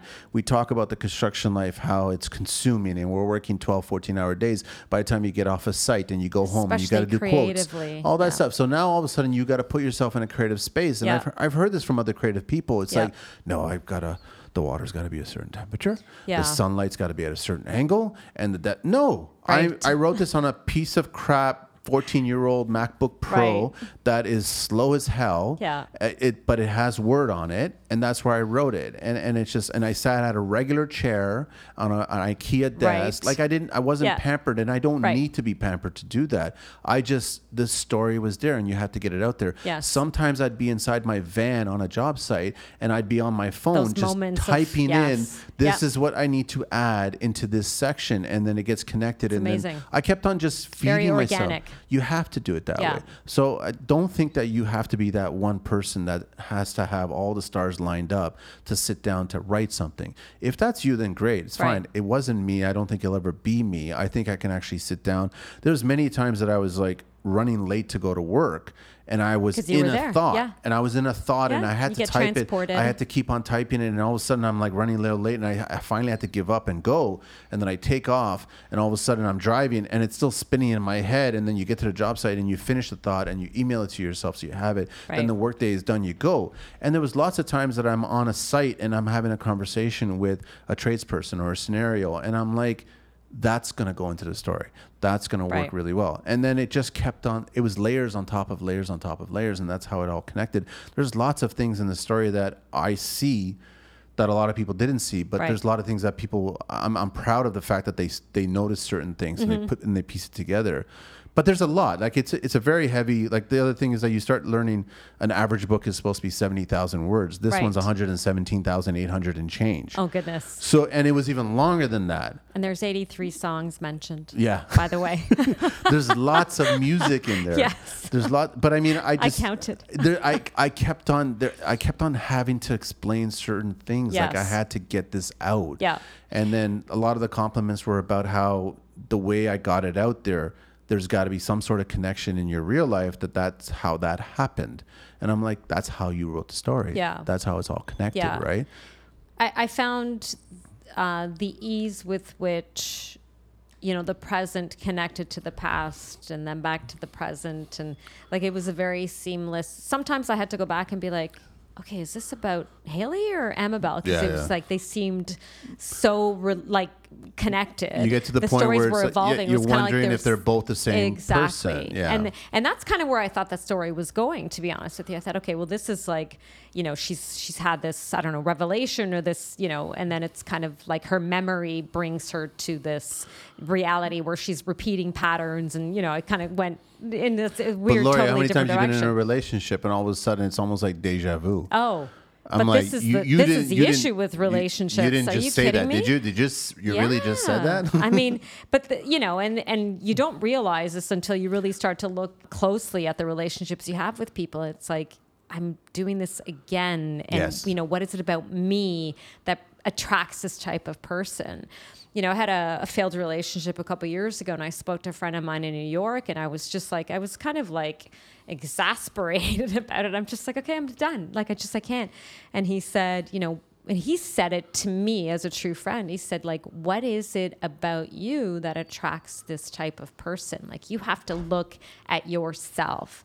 And if you haven't learned the lesson from your failed relationships, you will, and I know You're this now, you are going to repeat them. And- And, it's this is why it's so difficult because unless you take a pause and do the hard work of sitting in your shit, so to speak, you're never going to change. And you're going to be destined to have a relationship that is very similar to one that you had when you were 20 at 30 or uh, you know when you were 30 at 50 because you haven't evolved as a person or you haven't set those you know those boundaries about And it's funny you that you, you bring that up, and that's the reason why Hayley's surname is Santayana. right And there's a famous doctor. Mm. His name was that, and he explained that if you don't learn from your, mistakes you're destined to repeat it. yes and that's a lot of what I loved about Hayley because I've Was gone that through deliberate? that. Yeah, you, you her it- name was deliberate A hundred percent, it was. gotcha It See, had to. is- these are the nuances that are so important Because the thing is, that's what we do in relationships without even knowing that we're doing Yes. it. We're we're just subconsciously we're just basically going down the exact same path. Yeah. And at some point, she and us, everybody, Yeah. has to finally say, "I don't want to go through this again. Right. I don't need to go through this again." But it's just fitting. It's brought up in the book, Yeah. and then also Martin, who's you know her kind of connection, he brings it up as well too. Like reminds her that you realize, and they both know that side, and that's and she's she found that interesting. that right so her s- was was that uh, developing that side or having this character your own realization Yeah, it's bas- that's basically what's going on. That's Right. Mm-hmm. why I say there's pieces of me going through the whole thing. I've been through certain scenarios of certain Right. characters, and I've gone through that, and you learn, and that's where the therapeutic side of it. Yes. Am I am I a perfect significant other? no, of course not. None of us it doesn't exist, Yeah. right? Am I going to be a better maybe based on this? I well don't the better know. for you Possibly. Right? I But we also learn that with age and experience. Yes. We go through cer- certain things and all of a sudden we discover more things about ourselves. Yes. And like you said earlier, it's like you got to focus on yourself. And I've told this to other people first fix yourself. Fix, Yes. First fix me. it's so easy to look outside The right? rest of your life will be so much better if you yeah, first fix me. for sure And and I mean Hayley, that's her adventure through the story because she does start a certain way, and I'd like to think that she ends a different way. Yeah. Because of the lessons learned through discovering these letters and through discovering who these people were, but also rediscovering who her co-workers and friends were, and also her mom and stuff like that. Yeah, I, I feel like she was quite stoic to Yes. begin with. Yes. and then uh, did did soften up through the awareness of that relationship between Amabel and Joshan, right? Yeah. So, um, and she, I- feel like she actually simplified. Not that you know, not that Martin was a simple guy, but she she abandoned a lot of the complexity, the the image portrayal of Yeah. the perfect partner, Yeah. and just kind of went with what was intuitively, you know, right for Yes. her. And I think a lot of people nowadays, again, for perception, for show, the money, the partner has to do this, and the guy has to do that, and she has to. You know, I talked to a friend of mine the other day who's The you know a single guy but he's a single guy and he's like if you know anybody you know single and you know accomplished and you know uh, what school i need to know what school so i can check i can check her you know university degree and, and it's just like Really? and i said to him i said you know i'm not going to mention names but i was like that is not what makes a person i mean i know guys who are you know people in general who you know male and female who didn't go to university who are highly successful highly functioning individuals of society Yes. and don't have the arrogance of you know a privileged school or whatever or the vice or the other way around or some people has gone to school and they're just pieces of Sometimes crap. people just need to just drop their guards. right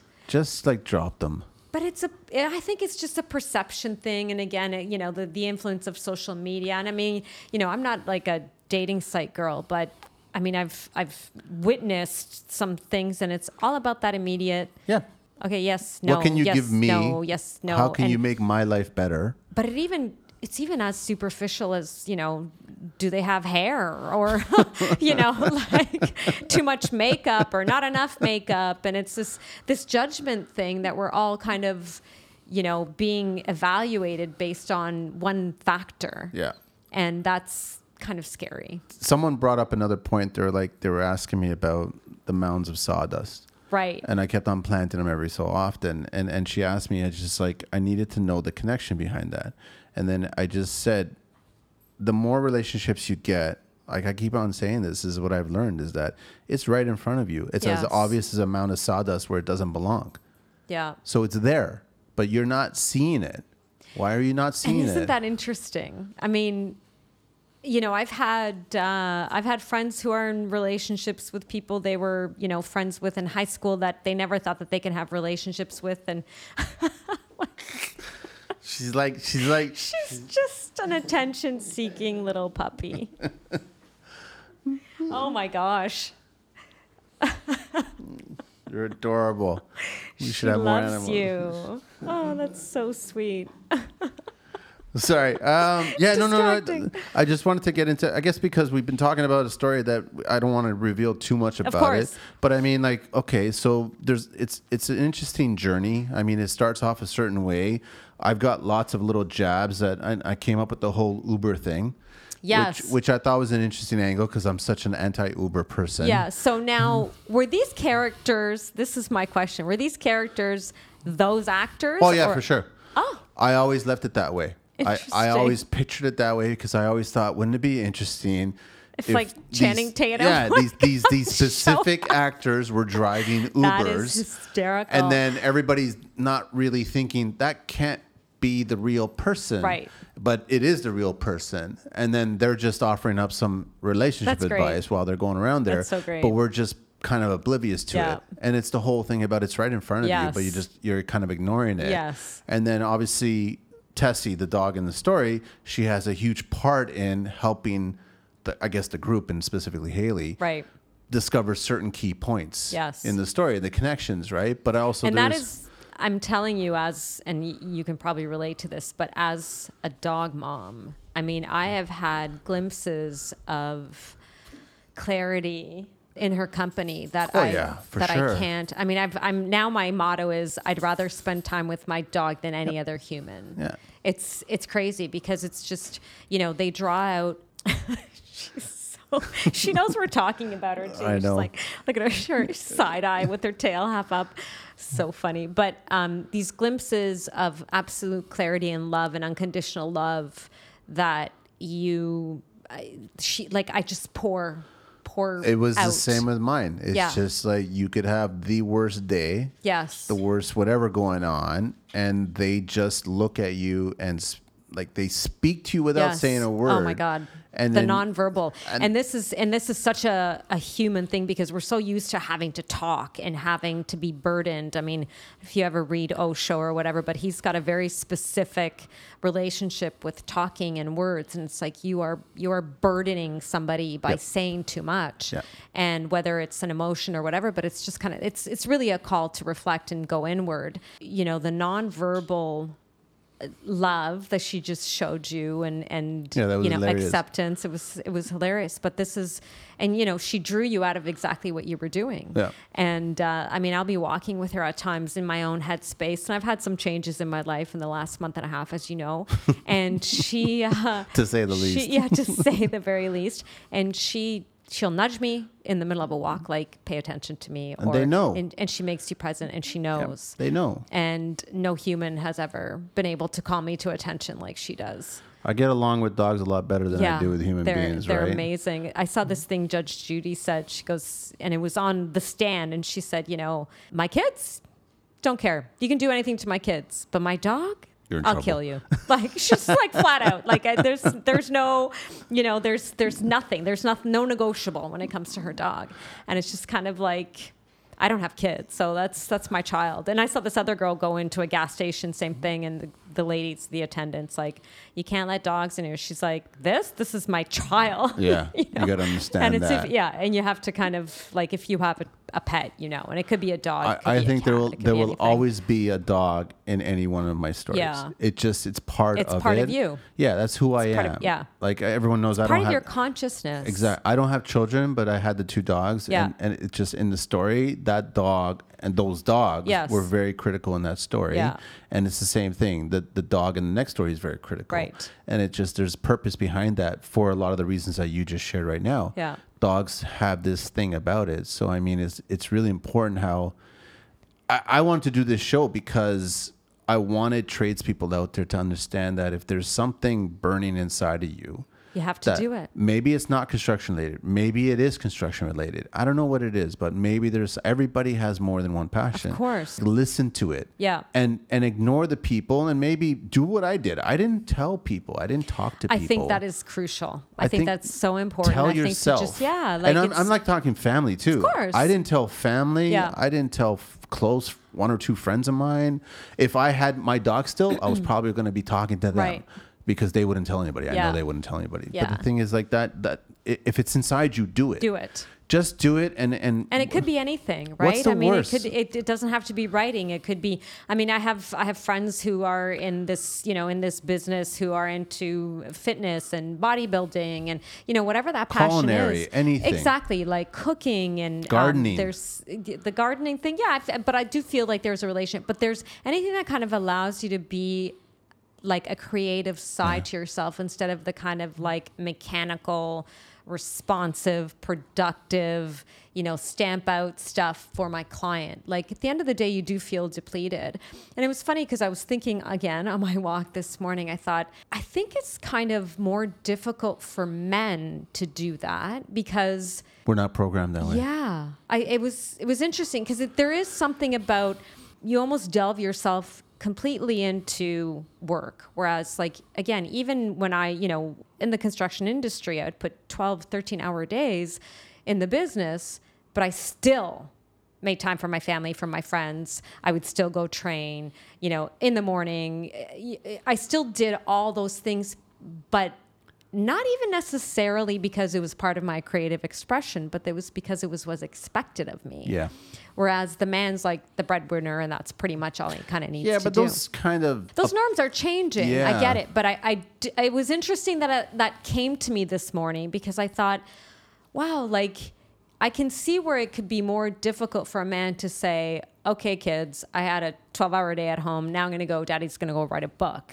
Right. Whereas, you know what I mean? Whereas kind I, of, I totally see what you're saying. it's No. just like, you know, it just, or, or I want to, I'm going to go make a casserole. You know, like it's just kind of the expectation is different. And it's not, and it's just because of social norms. It's not because it's you should or shouldn't. But I just feel like there would be an element of, yeah, you know, women would be a little bit easier to convince than than men that you know you can do this and that's of why I was thing. kind of sensitive about who I did Right. speak to Right. at certain stages of it. Yeah. And I haven't told general population until now. But you know, the reality too is there's a whole bunch of unevolved, still unevolved people in this industry. I mean, this is the reality, right? Where it's just kind of like this is all you do and that's it. Or if if you want to do something well, you just do it 110 percent, Yeah, right? yeah. Without what is it they say? Have a hobby that makes you money. Uh, you know, a hobby that makes you healthy, and a hobby. You know, so Yeah. there's there's we are multifaceted individuals, It's right? just it's not don't be so it's consumed not just yeah with construction. It's not just not even construction, but making money. making money. It's true. And this is the thing, right? It's kind of like you know, it's like your work, work, work because you know you you just this is the outcome. And then you know, at the beginning of the show, you're talking about you know we're going into some tough times, and it's kind of like those are actually the moments in which when you're highly stressed individual where you should take the time to kind of say i need to take a pause here how how can i better and i'm sure there were moments when you're writing your book that gave you clarity for your work for sure. It's, And so it's only going to add. Exactly. Yeah. And and you're going to be able to kind of share understand that that process stepping away from something like you were stepping away from the book would give you clarity but stepping away from the business would also give you clarity about how to handle a situation but you're also more fulfilled Yeah. and you know you, it's like the, the old you know kind of adage which is a bit cliche but it's like really you're not pouring from an empty cup like you have to fill yourself with things that make you happy and um, so I think that's why these things are so important. And you know, and, and the construction industry kind of has a bad rap for stepping sideways. Because we're taught that this is your guy, this is how Right. it is, and you shouldn't be and doing anything. 24 hours a day. Yeah, you know. now they passed this law where it's like I heard it on the radio today, right? They were talking about it on the radio. It's like, oh, now if you know if you get called uh, after hours, Oh, you don't have to you don't have to answer That the phone, you don't have to email, and I'm just like, Was there any mention of I the construction t- industry on that? no, nothing. it was not, just it was just companies over 25 people. Right, which is nonsense. Because I mean, and what is again? What does that tell you about what's happening in society? But this is a whole other podcast. it just it just shows you it just it's it's just interesting how I think y- the older you get, yeah, the more clarity you get and you get an understanding of it. It's just a lot of people are so fixated on on focusing on this one thing to be perfect and Yeah. perfection and I'm like don't forget about your own personal happiness. Yes. And if it means that you have to write a book or if you have to draw a comic book or if you have to be a culinary art you want to Yes. cook or whatever you want a painter, Yeah. musician, Yeah. what if you want to start recording stuff? Like there's there's ways, there's things, there's outlets, there's people. Like look into it. You'd be surprised if you have try having a conversation on a job site that's not construction related, and you will discover oh. so much about so many people. Oh. Right. And you'll start to learn. Yes. Right. And I, and I know it's either that. that's all they are, or Yeah. holy smokes, look, Exactly. this guy does this, this, and that. Like I'm hoping Yeah. that someone else is considering writing a book and they may re- reach out to me and ask me, Manny, can I pick your brain about that? Right. I'll be more than happy to do that. I'll tell you exactly what I did and specifically what I went through and what to avoid and what to try and all this other crap. And then I'll help them. That's the whole objective here. Yeah. It's not about monetary. This- Sharing. This, is not about making money. This was really about telling a story and getting out there. And I've known since I was a kid. that you from- wanted to write a book, It's stories. Just stories. That's amazing. I've always known that I was a storyteller. Right. It's just storytelling today can be shared on so many different mediums. Yeah. So many, especially with digital age and social media and all kinds of stuff.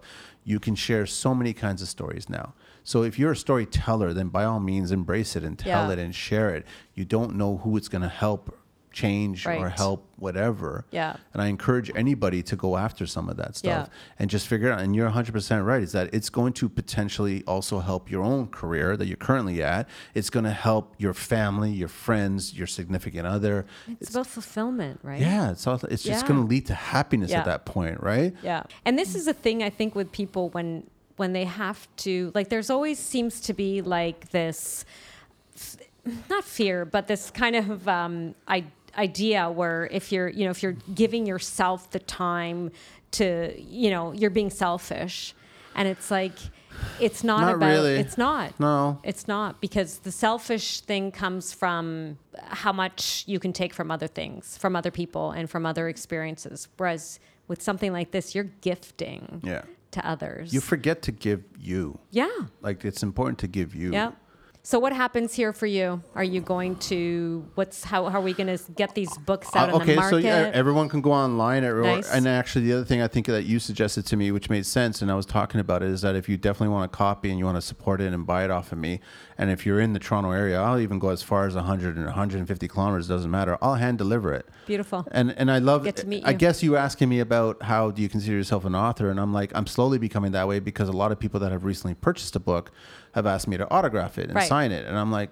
Okay, that kind of starts putting me in that uh, you're an author kind of thing. So you start signing It's it, amazing. which I, I kind of it's weird. Yeah. I just find it weird. Even in the beginning of social media days, guys were asking me for autographs too in construction, and I just I thought it was still weird. But I've still acknowledged and it just I- manifestation. I'm not being a, a, a dick about it or anything Yeah. like that. I'm, I'm definitely going to be sure. I'll sign it. Just, Yeah. You know, and they just okay, maybe it, Well, I want a signed copy. I'll get you a sign for sure. I'll sign it, It- and it- it's just I'll get it out there. So I guess from here is I want to get it out there. So anybody that wants to get a copy, you can either email me or DM me through construction social media, Okay. or you can actually email me through the website, which is www.theamabelletters.com. Okay. And then the email is info at letters.com. You can DM me through TikTok, uh, Pinterest, and it's going to be Instagram, as well. yep. You could also reach out to my own email, which is Manny at the Construction Life. Okay. And then you can go online to the website and purchase it right there. But if you want me to deliver to you, save you the shipping charges and I'll get it to you right Amazing. away.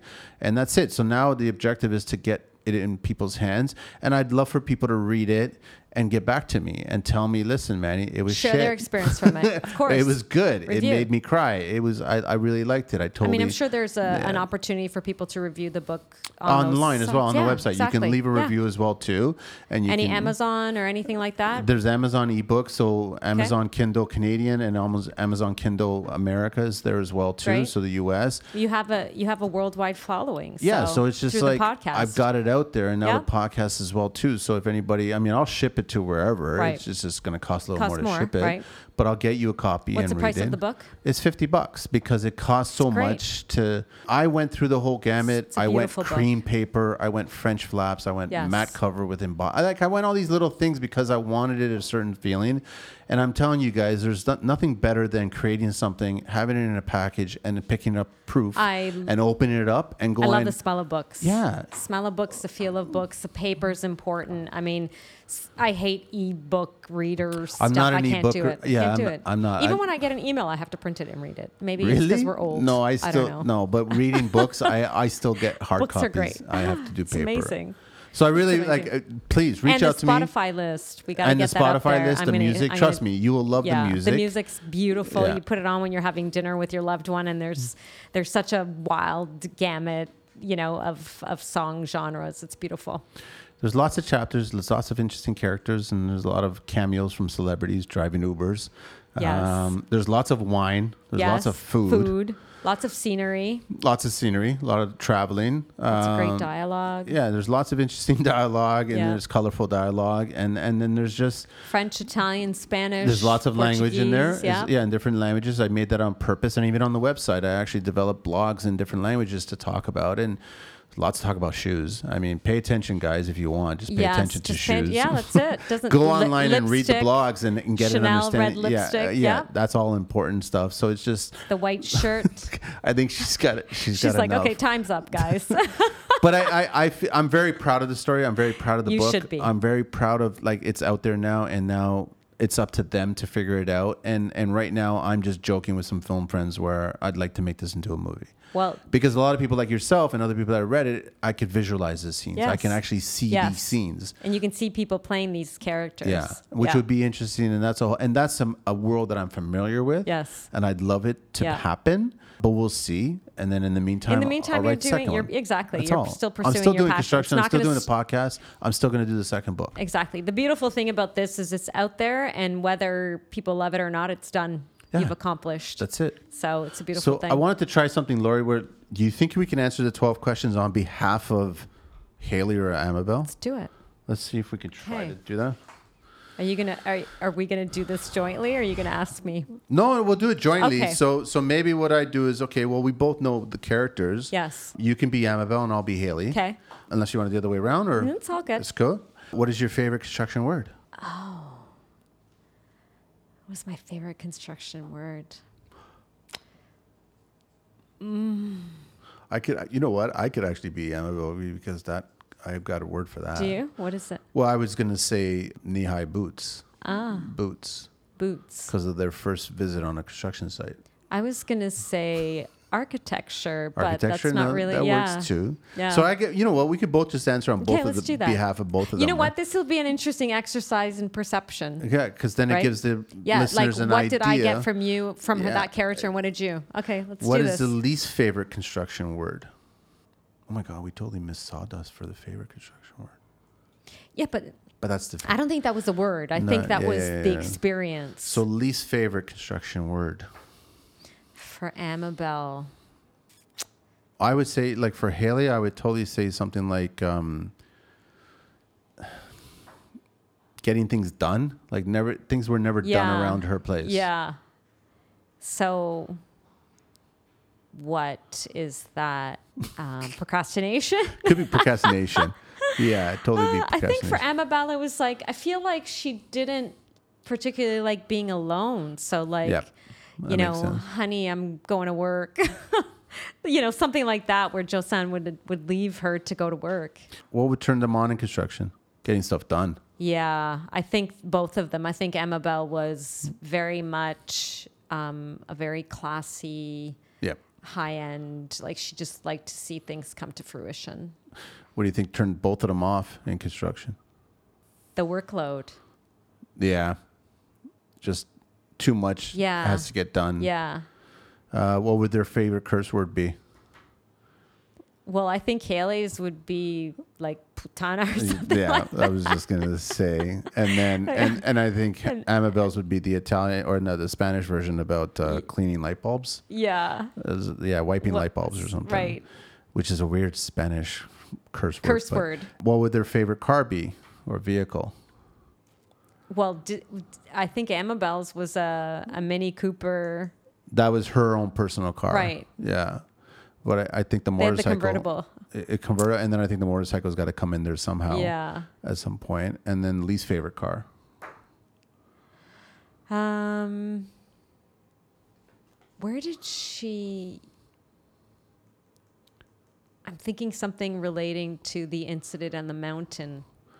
I was gonna say just Ubers in general Yeah, for Hayley. for well for Hayley, yeah, because I think she she overdosed on those. Constantly on yeah, Ubers, she was right? the Uber. What construction sound or noise do you think they would love? Hayley, the Yeah. classical music playing in the background. It's true. Yeah, her playlist kind of thing. Yeah. Um, and Amabel, Amabel, I feel like it's got to be I think some just blues yeah, song in yeah, the background. because of the beginning and stuff. yeah. Construction sound or noise that they would hate. I guess silence. Yeah. Nothing's being done. Hayley, I feel like she heard a lot of noises in the story, Yeah. breaking things and Now, what profession do you think that they would attempt other than their own? So, in the story, Amabel's a grade school teacher. yes. And then Hayley is just a profession in the digital uh, landscape. So, I feel like Amabel would have been like a model, like almost like a spokesperson Yeah. for like high end, something like, you know, Bruno Cucinelli or something. well, she just sounds so beautiful and stunning and striking. what would Hayley be?